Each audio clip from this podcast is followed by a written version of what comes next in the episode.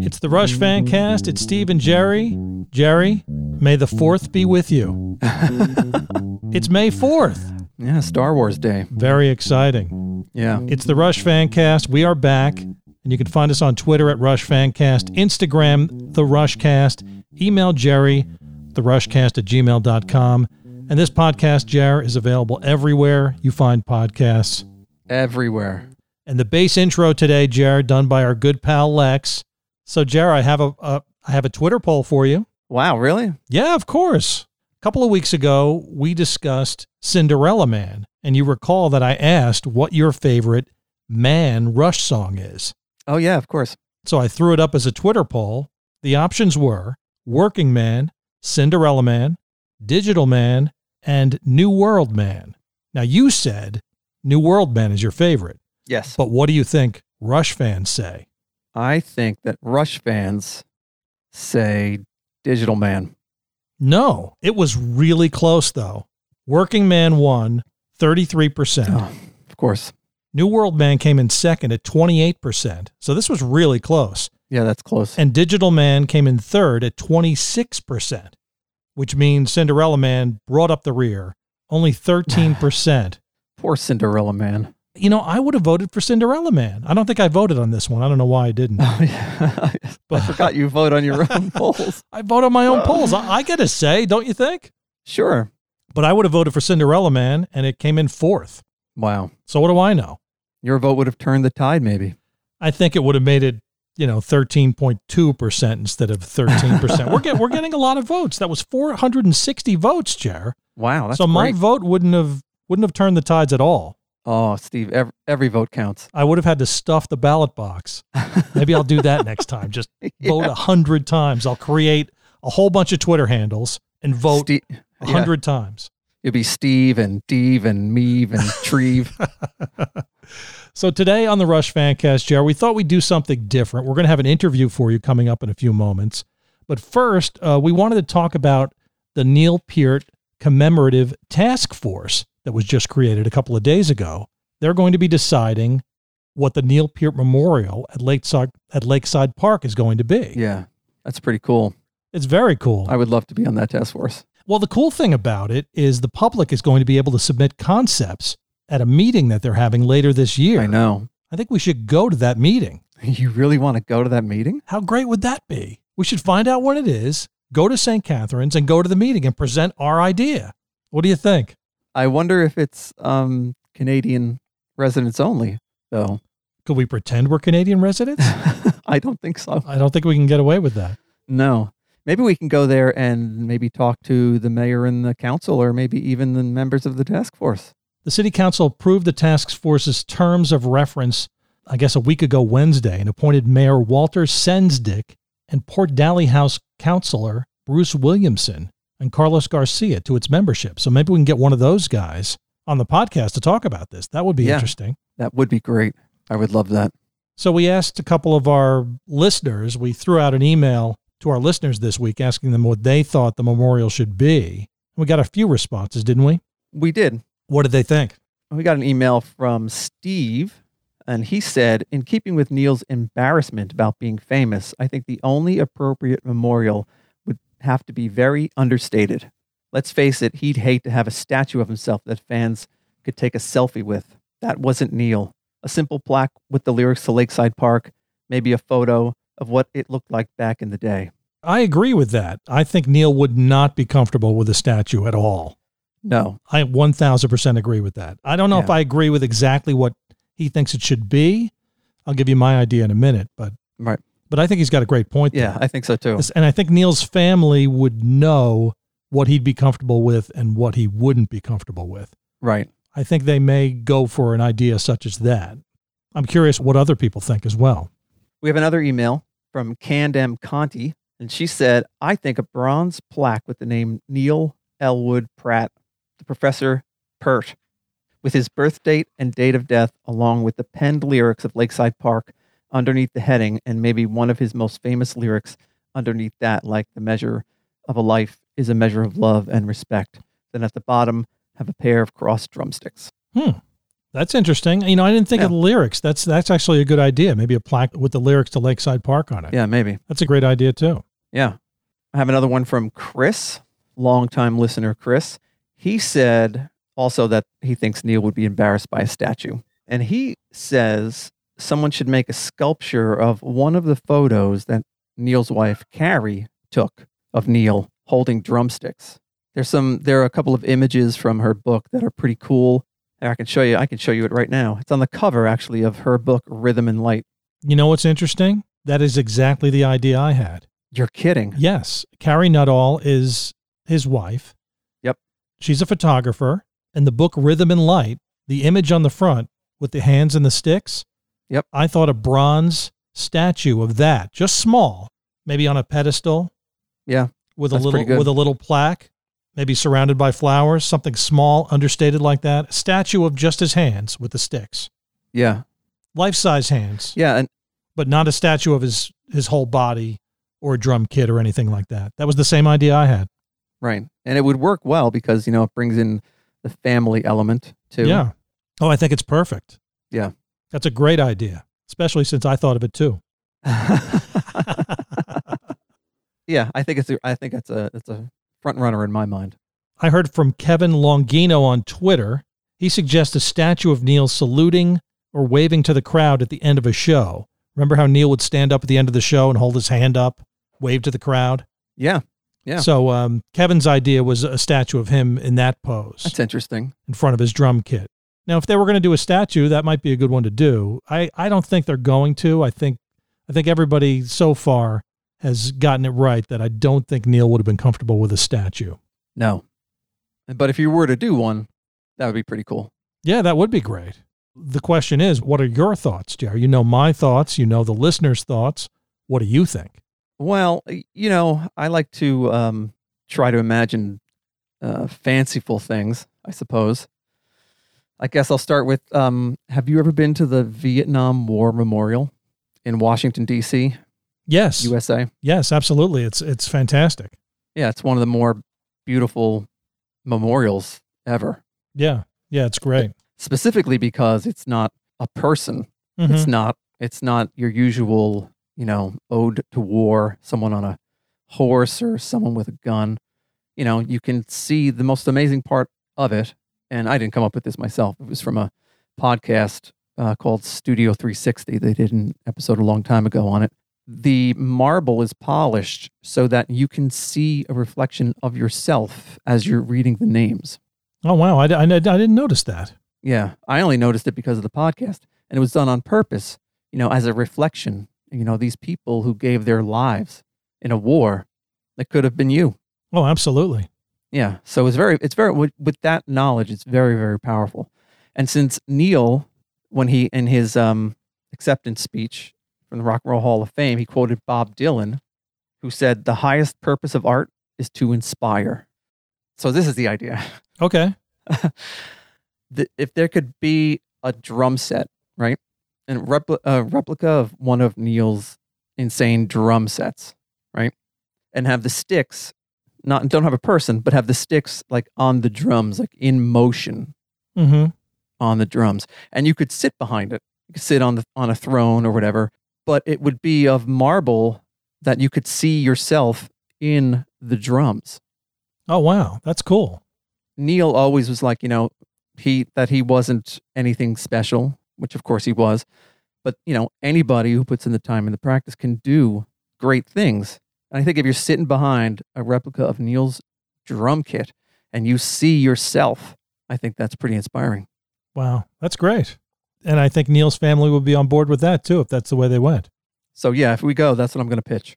Okay, I think we should try. Yeah. We should at least attend. We'll find out when it is, and if we can go. I mean, right now, I don't think you can cross the border, so it would That's have to true. be at a time after COVID nineteen when we could actually go to Canada. So that's number Right. one. That's one. Yeah. And number two would have to be a date we could actually get up there, which is about a 10 hour drive for us. Sure. But I think it'd be fun. It would be great. A nice rush road trip. Yeah. Another chance to visit Canada. Yeah. Speaking of rush road trips, Yes. we're going to be talking about Rush concerts today on the podcast. A lot of our listeners have asked us to talk more about the concerts we attended. So that's what we're going to do today. Yeah, that was a great segue, Steve. Pretty good, right? Smooth as butter. And today on the podcast, we have a special guest, Mark Irwin, Rush fan, artist, and executive editor at Insight Editions, is joining us today. Mark, welcome to the podcast. Thanks for having me, guys. Mark, first, I would just want to say we really appreciate your support of the Rush Fancast from the very beginning, six months ago. You've been on board right from the right from the start, and we really appreciate it. No problem. I love yeah. talking to fellow Rush fans, and I love how enthusiastic you guys are. I would definitely uh, even say that if not for Mark getting in touch with us about uh, interviewing Skip and Eric about wandering the face of the earth, I don't think that we would have the listenership that we have now. That gave us a big, big bump. Yes, oh. it did. Mark, thanks so much. My pleasure. So why don't, you, why don't you start by telling us your Rush discovery story? How did you discover Rush, and what made you the huge fan that you are today?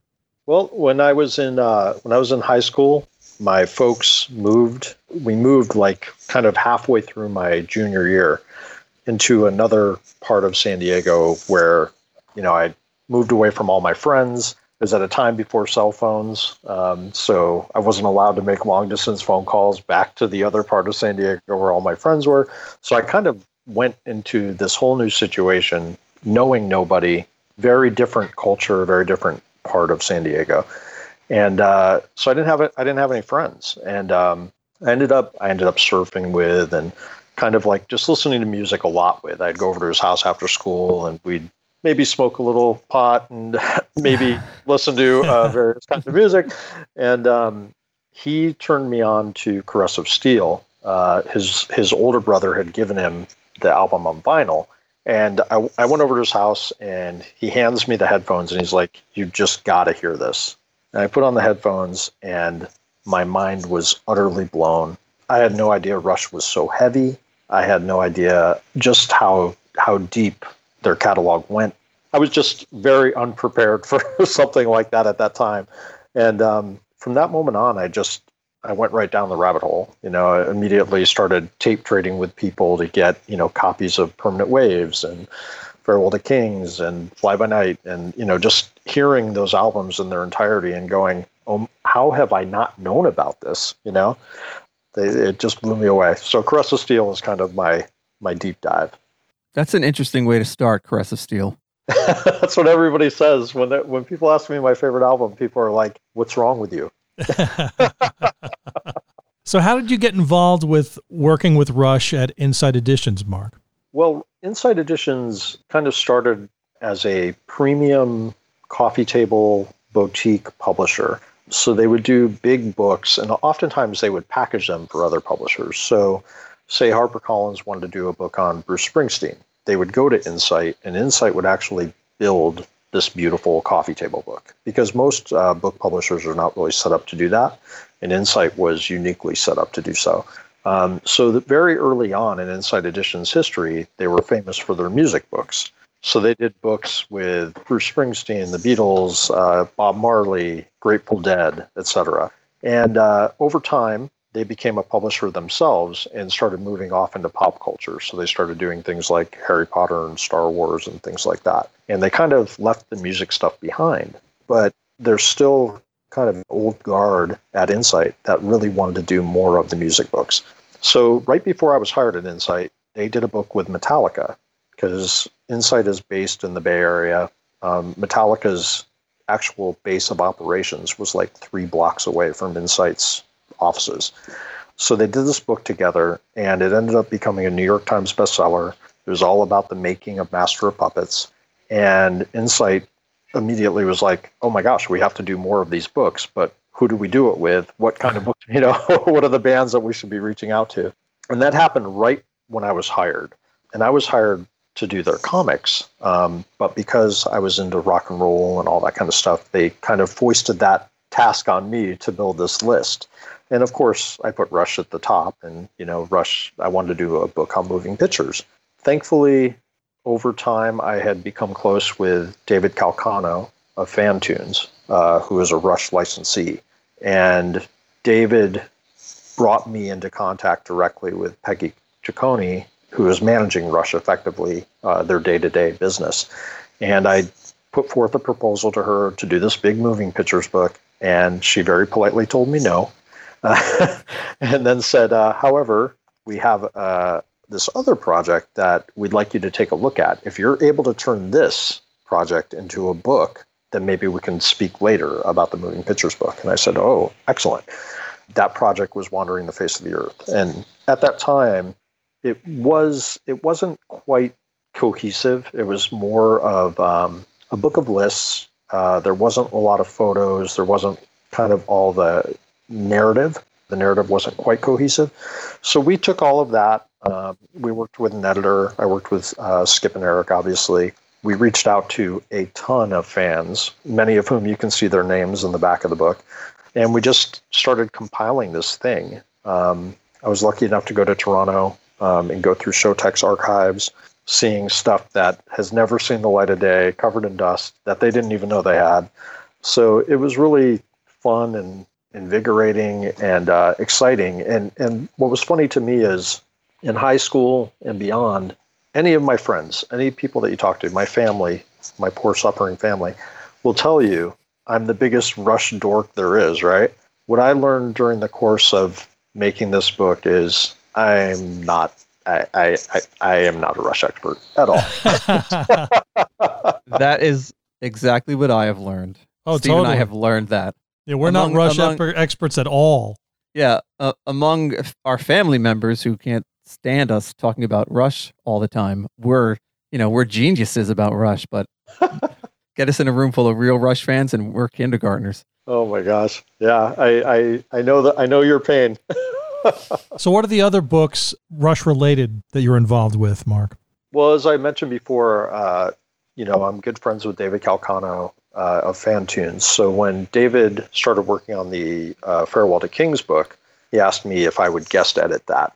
So I, you know, I was another set of eyes for him. So I edited that book for him.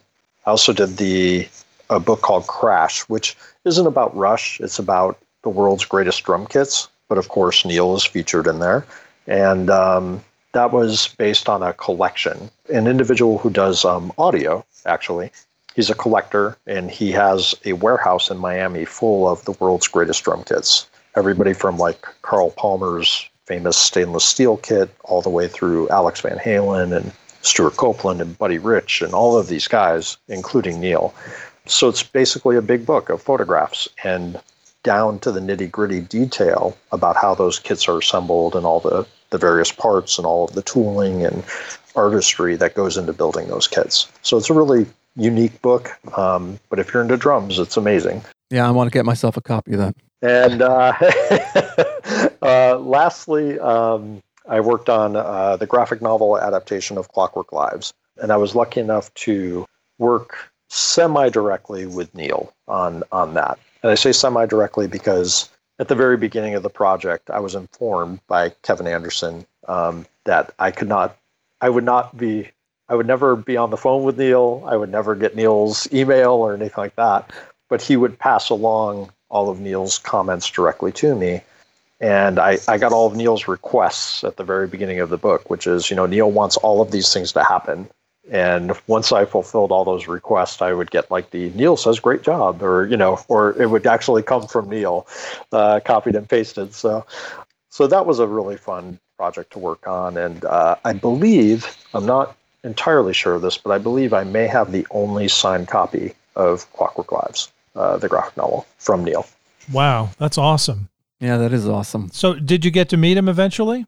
Never got to meet him. Um, to date, the only member that I can say I've met was Geddy uh, on the Big Book of Bass tour, and um, I, I literally they they didn't let us talk really, you know. So it was like you get that two seconds and the fist bump. But I quickly said I was the editor for the, the Wander, and he was there with Ray Danniels um, here in LA, and uh, he kind of looked at me and he goes, "Oh yeah, I've heard about that book. It sounds cool." And then he fist bumped me, and uh, my buddy who was with me, who was standing in line behind me, is actually the guy who uh, optioned Clockwork Lives to be eventually made into something, hopefully a TV series. So, wow, that would be amazing. That's it's perfect for TV. One would hope.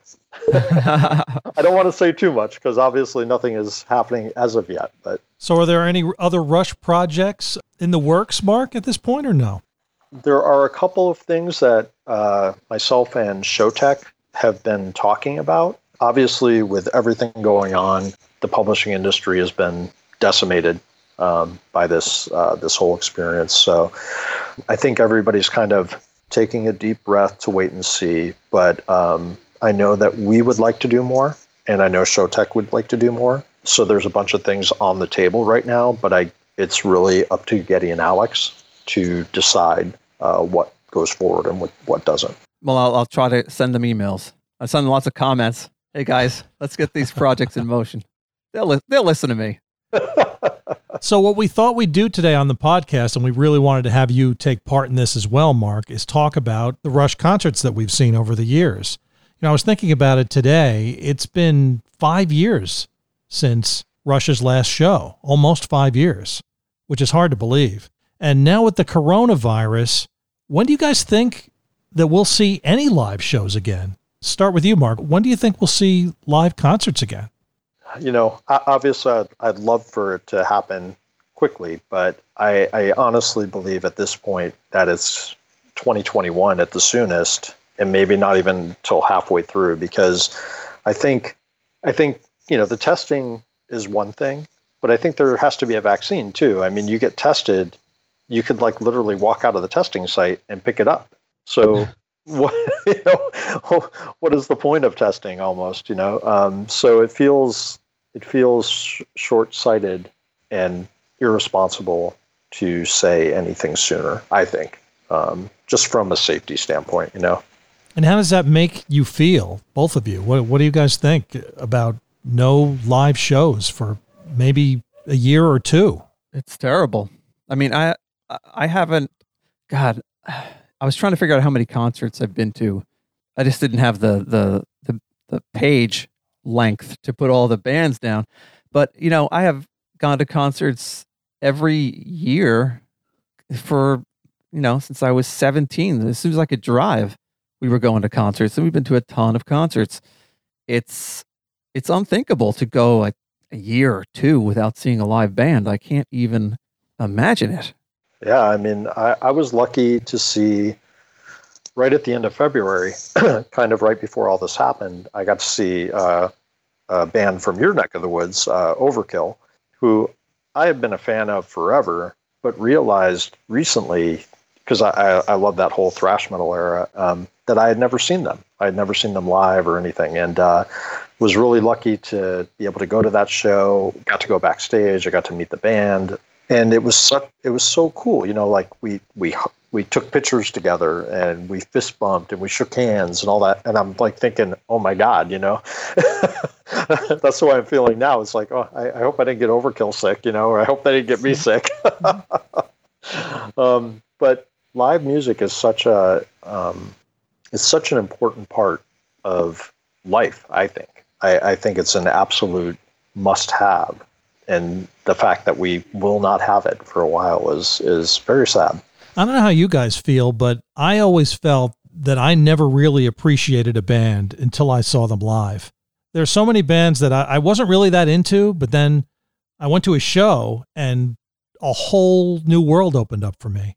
You know, it just it just changes your perspective on an artist when you see them perform live, I think. Yeah, and I love it when uh, you go to see the opening band, and they're great too. That's happened a dozen times or more. I think I saw. God, this was in the in the mid '90s. I think the headliner. It was at the the Pony in Asbury Park, and the headliner I think was Widespread Panic. You know, the jam band Widespread Panic, and the opening band was Blind Melon. Oh wow!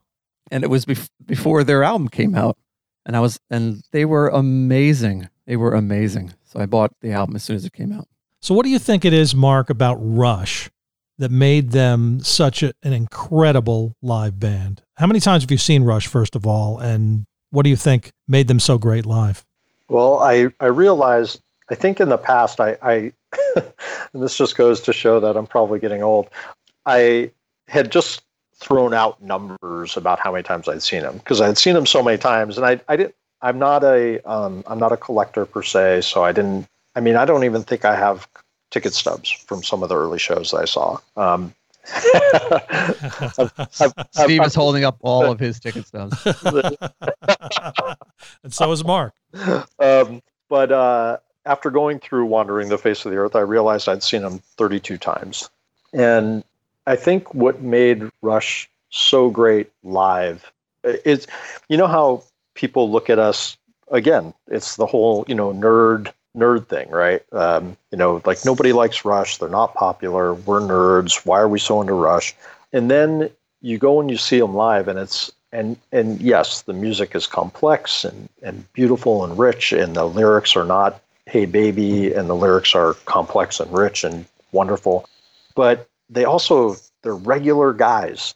They have a great sense of humor. They're 100%, at least from our fan perspective, the kind of people we all aspire to be. They're, you know, they're married to their girlfriends from high school. They're, you know, they've raised their children, and you never hear anything bad about Rush. They're not typical rock and roll stars, you know. And I think that aspiration of who they are, the inspiration of what they do, and all of those things combined. And then you go see them, and they're goofy, regular people, you know. And it's just, I think that it's like this magic compound that no other band could ever achieve. Yeah, like when uh, Geddy used to do that little dance as he would dance around on one foot. yeah. oh my god. They're nerds just like we are, right? Yeah, exactly. Oh, they're they're as uncoordinated as we are, but somehow coordinated on their instruments. the thing I always the thing I always loved about uh, Rush Live is that it, it, people frame it as a complaint that the songs sound exactly like the records, but they don't really. I mean, it it it's close to the records, but you see live music for the feeling, right? You f- see live music for what it does to you, and if you're standing right in front of those monitors and and those speakers, it's a thousand times better than the record, and it just they're just the best. I completely agree. And what I was saying about seeing a band live makes you appreciate the band. I think seeing a song performed live is the same sort of thing. There are so many Rush songs that we we discussed this a few podcasts ago, Jared, that they've never performed live. But the songs they did perform live, the ones I saw them perform live, I just have a greater appreciation for those particular songs. Does that make sense? Absolutely. So what I thought we'd do is go through our own list of Rush shows that we've seen and share some of our memories of the best shows we saw. So, Mark, you saw 32 Rush shows. I saw, I have proof of 28. I think I might be missing, I might be missing a ticket stub or two. And I think, Jerry, you're 26, right? 26, yeah, but my proof is your proof. Mine, my, minus two. So maybe we can pick five shows each that stand out for us, and we'll talk about those shows. So, Mark, why don't you start? So I'd have to say the time the the the first time that I I saw them and I think really appreciated them for all that they were. It was a crazy concert on many levels. I saw them on Hold Your Fire, and um, you know they dropped the balloons from the ceiling. Mm-hmm. Somebody threw a free T-shirt at me, so I got a free Hold Your Fire T-shirt out of that concert. And I also got in. I think possibly no, it was definitely probably ever my only my last and only fist fight. Um, um, at the San Diego Sports Arena is a very it's a terrible sounding place and uh, uh, kind of barn like conditions, and they have a lower level that butts up against the floor, and the lower level is probably about maybe seven or eight feet above the floor. And my friend and I, the guy who actually introduced me to Caress of Steel, um, we were on the very front row of the lower levels. So we were looking straight on and right up against the, the little barrier there. And, you know, we're rocking out and having a great time. And my seat was on the very end of the aisle. So there was this drunk guy, and he was staggering down from above, and he was like knocking people aside. He, he was literally like elbowing people and pushing people around. And I kept looking back because I, you know, you notice the commotion kind of out the corner of your eye. And all of a sudden, he was next to me and he was shoving me like out of his way. Oh wow! And I was super into the music at the time, and I literally just kind of turned around and I I I punched him. I don't even know where it came from. I just punched the guy.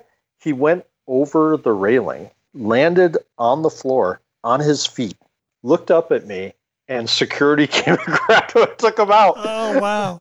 You got him my, kicked out. I got him kicked out, and I, I like part of me is I think it's hilarious, but the other part of me feels kind of bad because you don't want anybody missing a rush show because of that. Um, but uh, yeah, that was that was a that was a really good experience. Um, I'd also say uh, seeing them at Irvine Meadows, which was a terrific venue um, here in Southern California, and uh, seeing Jack Black go up, stripped down to basically his underwear, jumping on top of the dryers, posing as the man in the star uh, during the 2112 Overture. That was quite hilarious. It was an excellent show, anyway, and um, you know that was funny. Uh, the Rock and Roll Hall of Fame, which I understand you guys were at. Yes, yes, we were. what a great show that was! What a great night it was. Um, my wife was actually thrilled to be with me at a Rush show because Oprah Winfrey was there presenting for presenting for uh, Michael Jackson's Purdue Quincy Jones. Yep. Um, you know, it was just a it was a perfect evening, and um, on the way home, I I tweeted about how cool it was seeing that All Star Jam, you know, at the end, and seeing Geddy Lee and Chuck D like banging their heads together, you know, like in in the rhythm during Crossroads. Right after I sent the tweet, Chuck D tweeted me right back. Wow. And he and talked about what a great night it was and he started following me and he told me like that he got to hang out with Geddy and Alex and Neil backstage and how great they were and I was like, "Oh my god, why is Chuck D tweeting?" he needed to get it off his chest to another Rush fan. Yeah, yeah. Um, it was uh, that was just a cool night um, and then uh, you know the, the, the final two shows um, obviously you know stick out to me for many reasons, um, emotional and my my friend Ben and I. Uh, you know I I should do a quick shout out to Ben Rabb here on this podcast because Ben Rabb made sure that I never missed Rush, even in years where economically I probably should not have gone to Rush shows. He he, uh, he made sure that I was at so many, uh, including the Rock and Roll Hall of Fame, including those final two shows. And just being at that final show, you know, he and I spent most of that show either crying or laughing, or, you know, ho- holding each other, laughing or crying, and um, seeing all the famous people there. Um, you know, that Danny Carey, uh, Chad Smith, and Taylor Hawkins were literally, I don't know, three or four rows in front of us playing air drums the entire concert. That's hilarious. That's hilarious. It was so cool, right? And uh, seeing Robert Krieger from the Doors walk right by. Um, Kevin Anderson was there, and at that point we weren't even working together, but we knew each other. Um, and he was shocked to see me, you know, right there. Seeing Patrick Warburton walking around taking pictures of everybody, you know, because I think he was totally excited and starstruck, and not really accepting that it was the final show, but accepting it if you know what I mean. You know, um, mm-hmm. yeah. Seeing Neil get up from behind the drum riser, like we we as soon as we saw that, we knew that it was the final. You know, the final show. Yeah. That's that iconic image you see too. Yeah. He just never did that. He would raise his hand to the the crowd and just run off. Yep. So, Jared, why don't you give us your your five shows? Okay, I could do my best. Well, obviously, the first one that sticks out is the first show that we saw on the Power Windows tour. Yeah, the Power Windows tour. Because, you know, I hadn't really heard of Rush beyond what was on the radio. I didn't have any of their albums. And the way I remember it, Steve, is that I had gotten my license not too long before. And you and the other two guys we went with needed a ride. Yeah.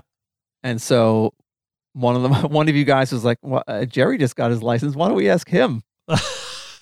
is that how is that how it went down? I think so. I'm pretty sure. Yeah. Yeah. so I was I was the tag along, just just for a ride, and we were right on the side stage right, I think. Yep. Right. Yep. So we had a, a perfect view of Neil, and you know we were on Alex's side. And even though I didn't know any of the songs, I just sat there, mesmerized by what I was seeing. I, I was I couldn't believe what I was seeing.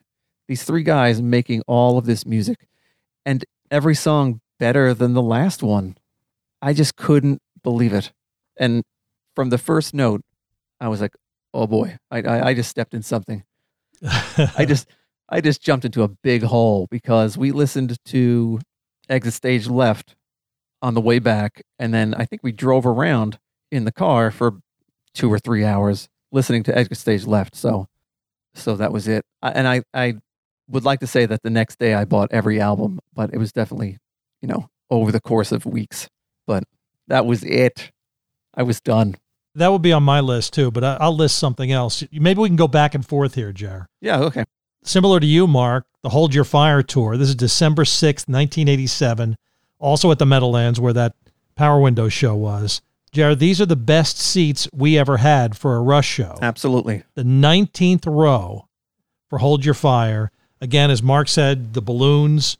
And um, Mark, this is a good story. We used to get these tickets at a surf shop in Long Branch, New Jersey. You being the surfer, Yeah. the guy who owned the surf shop would open the doors a half hour before tickets went on sale and he'd take everybody's name down.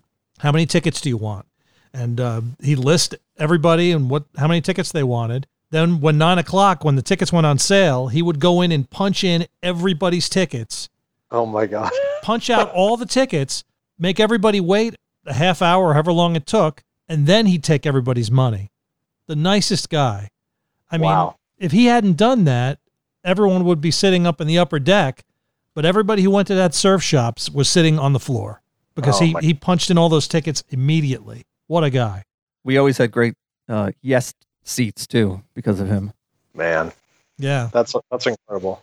But I would say during those years, 87, 88, 89, right around there, every show we went to, we were sitting, you know, within the first 20 rows. It was, it was amazing. So Jerry, you have another one for me? I do have another one. I was going to talk about that that Hold Your Fire concert that we saw too, because it was the first concert I had seen where I knew all of the songs, and I was just a maniac. I don't know if you remember, Steve. I, we stood on the chairs Oh yeah. the entire time, just on the chairs, and nobody was getting me off that chair. Um, but I would have to say another great show uh, that we saw was the Radio City show Yes. for the feedback tour. Uh, partly because it was in Radio City. I mean, I love seeing a show in a great old venue, especially one that has hosted the most amazing players in the world. And we had balcony seats, which I thought was great at the time because, you know, I get to sit down for the most part. that was my concern in the later years. But they just played spectacularly that night. I just remember, I don't remember any one song sticking out. I just remember the acoustics of the place were fantastic. They were playing fantastic. And the people around us were fantastic. Uh, and I don't know, it was just a great show. Magical. Now, Mark, I know you lived in New Jersey for a couple of years. Did you see any shows in the New York City area? Did you see Rush while you were living here? I did. Um, actually, it's the only time I've ever seen Rush outside of the Southern California area, and I saw them on the Counterparts tour at Meadowlands Arena, I believe. Okay. Uh, maybe it was called Brendan Byrne at that time. Yeah, it's it's had a bunch of different names. We were probably at that same show, Mark. Candlebox Open. Yep, yep. Yep. I've got Friday, April 22nd, 1994, Meadowlands Arena. I bet you that was it. That's the one. There it is. Yeah, and uh, I remember the only thing I really remember of that show. I remember a couple things. I remember the heat from the uh, flames that that would pop up, uh, you know, on stage hmm because I was in the upper balcony for that show, and um, I remember Candlebox being booed because they came out on stage to start the evening and they played the opening notes of Fly By Night, and they immediately turned it into one of their songs, Oh, and the crowd went nuts, like so angry about that. they probably thought it was going to be good and it did not go well. I remember that. That was terrible. That was a terrible thing to do. It was like a prank. It's like, oh man, you guys. They, yeah, They lost the audience with that move. They really did. They really did. so I was going to mention next the two Jones Beach shows we saw, Jar. We saw them twice at Jones Beach, June 20th, 1992, Roll the Bones tour. And then 18 years later, July 24th, 2010, Time Machine tour. I'm definitely mentioning the Time Machine tour, but go ahead. The two gr- the two greatest Rush shows I've ever seen. Mark, this venue was on the water, Long Island, near Jones Beach, obviously, and the sound there was just incredible and the atmosphere, the water, and I think that first show might it might have been the first time Rush played Jones Beach, and I think they were they were inspired by playing there too. I mean, it just was just an incredible show. What do you remember about it, Jar? Um, I, we had really good seats. I remember that. Yes, we did. We had pretty close toward the center, and we had our other friend Steve came with us, who kind of dropped out of Rush fandom, you know, after Signals, but we don't hold it against him. Um, yeah, the being there, I guess, is sort of like being at Radio City, just being in a place that sounds great, looks great. People would bring their boats and then like park the boats behind the amphitheater on the water and just get a free show, I guess. And that was it. It was a it, the amphitheater, kind of the shell of it, right, extends out over the water, and then the seats are, you know, go go up from there. But how they got that sound from that place, I have no idea. And of course, on the Time Machine tour, they played Moving Pictures in its entirety, which can't beat that. Mark, you were going to say something. I was just going to say um, Rush played a place in San Diego, kind of similar to to that, uh, called Shelter Island, and it, it, it was the, I think it was the fourth time I saw them on the Test for Echo tour. They literally they played San Diego, they played Irvine, L.A., and then they came back around. There was a second leg of the tour, and they played San Diego again. And Shelter Island, which nobody plays there. Like, I mean, it's it's it's a it's a weird kind of oddball venue. It's it's a little bit difficult to get to within San Diego, but it's a similar setup to what you mentioned about Jones Beach, where it's an amphitheater. It's right on the water. The same thing. People were on their kayaks, you know, just kind of paddling around or on stand-up paddle boards, you know, in the background, and um, I distinctly remember from that show that Alex was having a lot of problems with his amp. So his guitar was it, almost drowning out everybody else's sound. And they didn't fix it until about five or six songs in. And uh, he kept like motioning off the side of the stage and then looking at the crowd and kind of like, you know, making jokes and stuff, you know, because I, I, I, think he, he thought it was unexpected as well, obviously. Oh, wow. Jared, your thoughts? Anything else on your list? Oh well, I was going to talk about the second uh, Jones Beach show when they played um, Moving Pictures in its entirety because Alex has said that one of the favorite solos for him to play is from Limelight, and at that place at that time he played that solo like I had never heard anybody play any solo ever before. He uh, maybe he was in a really good mood, but you know the way that that note toward the end just kind of hangs and starts to, you know, reverberate and vibrate. It was just perfect from beginning to end. It's my favorite song I've ever seen them play live. I don't recall Limelight specifically that night, but I just remember the whole show being amazing. Yeah. And it was a nice night too. Yeah.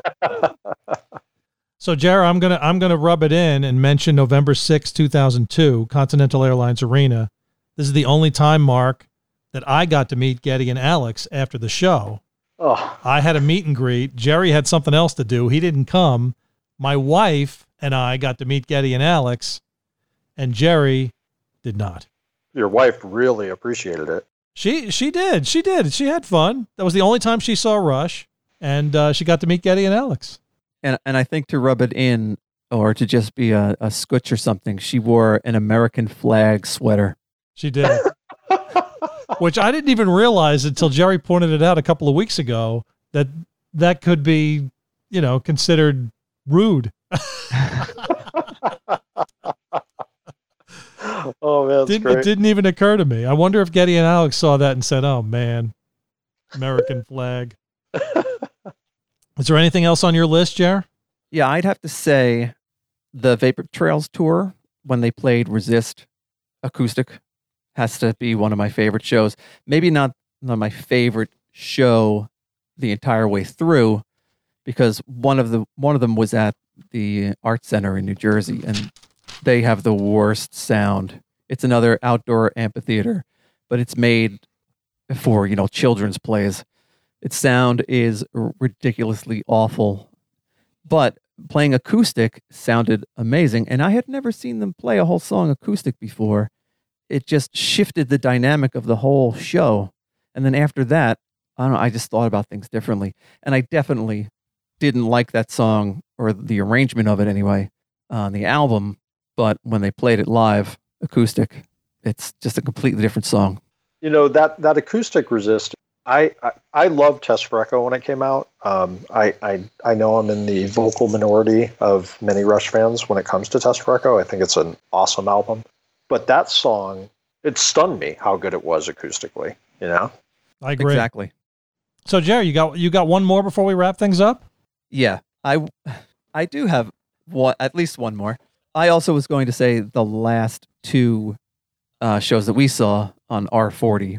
I think Steve, I took a picture of the two of us. We were Madison Square Garden, I think, way up in the rafters. Were we crying? We were weeping like children. no, it was it was before the show, and I I took a, a picture of the two of us, and I put it on Facebook, and the heading was possibly our last Rush show ever. And it turned out to be almost true. We saw them a couple nights later in, in Newark, I think. Yeah. So uh, one of my other great memories is when they played, was it Mohegan Sun, Steve? No, you know, I, I had I looked it up. It was Taj Mahal in Atlantic City. We uh That's we, what I thought it was. Yeah, it was. We told uh we told Ryan at Rush fans a couple of weeks ago that we were at the Mohegan Sun show. We were Right. not. We were at Atlantic Yeah. City Taj Mahal. It was the same sort of setup though. and we had great seats for that and it was a small quirky place i don't even know what what they hold their banquets it was a weird room but we were close the sound was great and clockwork angels for me you know is a top 10 easily rush album to think that these guys toward the end of their career could put out one of the best albums they've ever done is mind-boggling to me and everything about that show with the with the strings it was amazing i loved every second of those concerts to hear versions of like the manhattan project uh Yeah. that's all i'm going to say uh I've got two more on my list, the same ones Jerry just mentioned, and similar to yours, Mark. You saw the last two shows in California, is that correct? yeah, yeah. W- We saw the last two shows in New York, which was a couple of weeks prior to the California shows. Prudential Center, June 27th, 2015. Madison Square Garden, June 29th, 2015. And as you said, just an emotional night because we we had an inkling it was going to be the last time we saw Rush. And the fact, and I think you saw this in the last show, they played Losing It at both of these shows. Jonathan Dinklage came up on stage with the violin and played an incredible, incredible version of Losing It. And that's one of those songs that I didn't really fully appreciate until until I saw them do it live. How was it on that last show, Mark, seeing them do Losing It? Oh man, uh, I will say, you know, Ben will probably shoot me for this, but Ben and I were both uh, both like looking at each other with tears in our eyes. You know, Rush. It's very funny about Rush in general. I, I can't think of too many bands that really affect me emotionally. Um, you know, unless it's you know just banging my head and being super into it. Um, but Rush is a band that makes me feel things that uh, I don't normally expect to feel when I hear music, and I think you know he, the context of losing it, especially after the emotion, uh, the emotions that I, I felt Clockwork Angels really dug up for me. Um, you know, Headlong Flight, which is such a rockin' tune, such an amazing song. It makes me almost cry because of what he's saying. You know, like all of the things that he's saying. You know, it's all the things that we think about on a uh, as we get older and as we experience more in life, you know, and, and hearing the garden, of course, uh, which is, you know, such a, a deeply emotional song. I think it really gives a song like Losing It that much more context. I always did like that song. There's very few Rush songs that I can say I, I'm not a fan of. Um, but I think you're right. Like knowing the context, feeling the weight of the fact that you probably are at the final show that they're ever going to play. And then they play that song, and you're just like, oh my God, you guys are killing me here. You know? Yeah. Well, Mark, thanks for reminiscing with us. We really appreciate you coming on the Rush Fancast today. Thanks so much. Mark Irwin, Rush fan, artist, executive editor at Insight Editions. Thanks, Mark. My pleasure, guys. Thank you so much. So, Jer, Mark Irwin, he's awesome. Yeah, he's a great guy. He really is. He's a he's a fan of the show, which we appreciate. He's a Rush aficionado, much smarter about Rush than us, which I appreciate, and just a great guy. Yeah, and I wasn't kidding earlier on when I said that he's the unsung hero of this podcast because not only did he, you know, get us that first interview that went so well, he kind of gave us more confidence. Yeah, he did. He did. He gives he gives me more confidence every time I talk to him. Yeah, so he's the best. He is the best. You can follow us on Twitter at Rush Fancast, Instagram, The Rushcast, email Jerry, TheRushcast at gmail.com. And Jer, I hope, I hope you haven't forgotten. I did forget. Oh my God. No quote? We should ask, we should call back. No, Mark. we shouldn't call back Mark. You're a Rush fan, okay? You know every Rush song there is. Come up with a quote off the top of your head. Give me a Rush lyric off the top of your head. Here we go.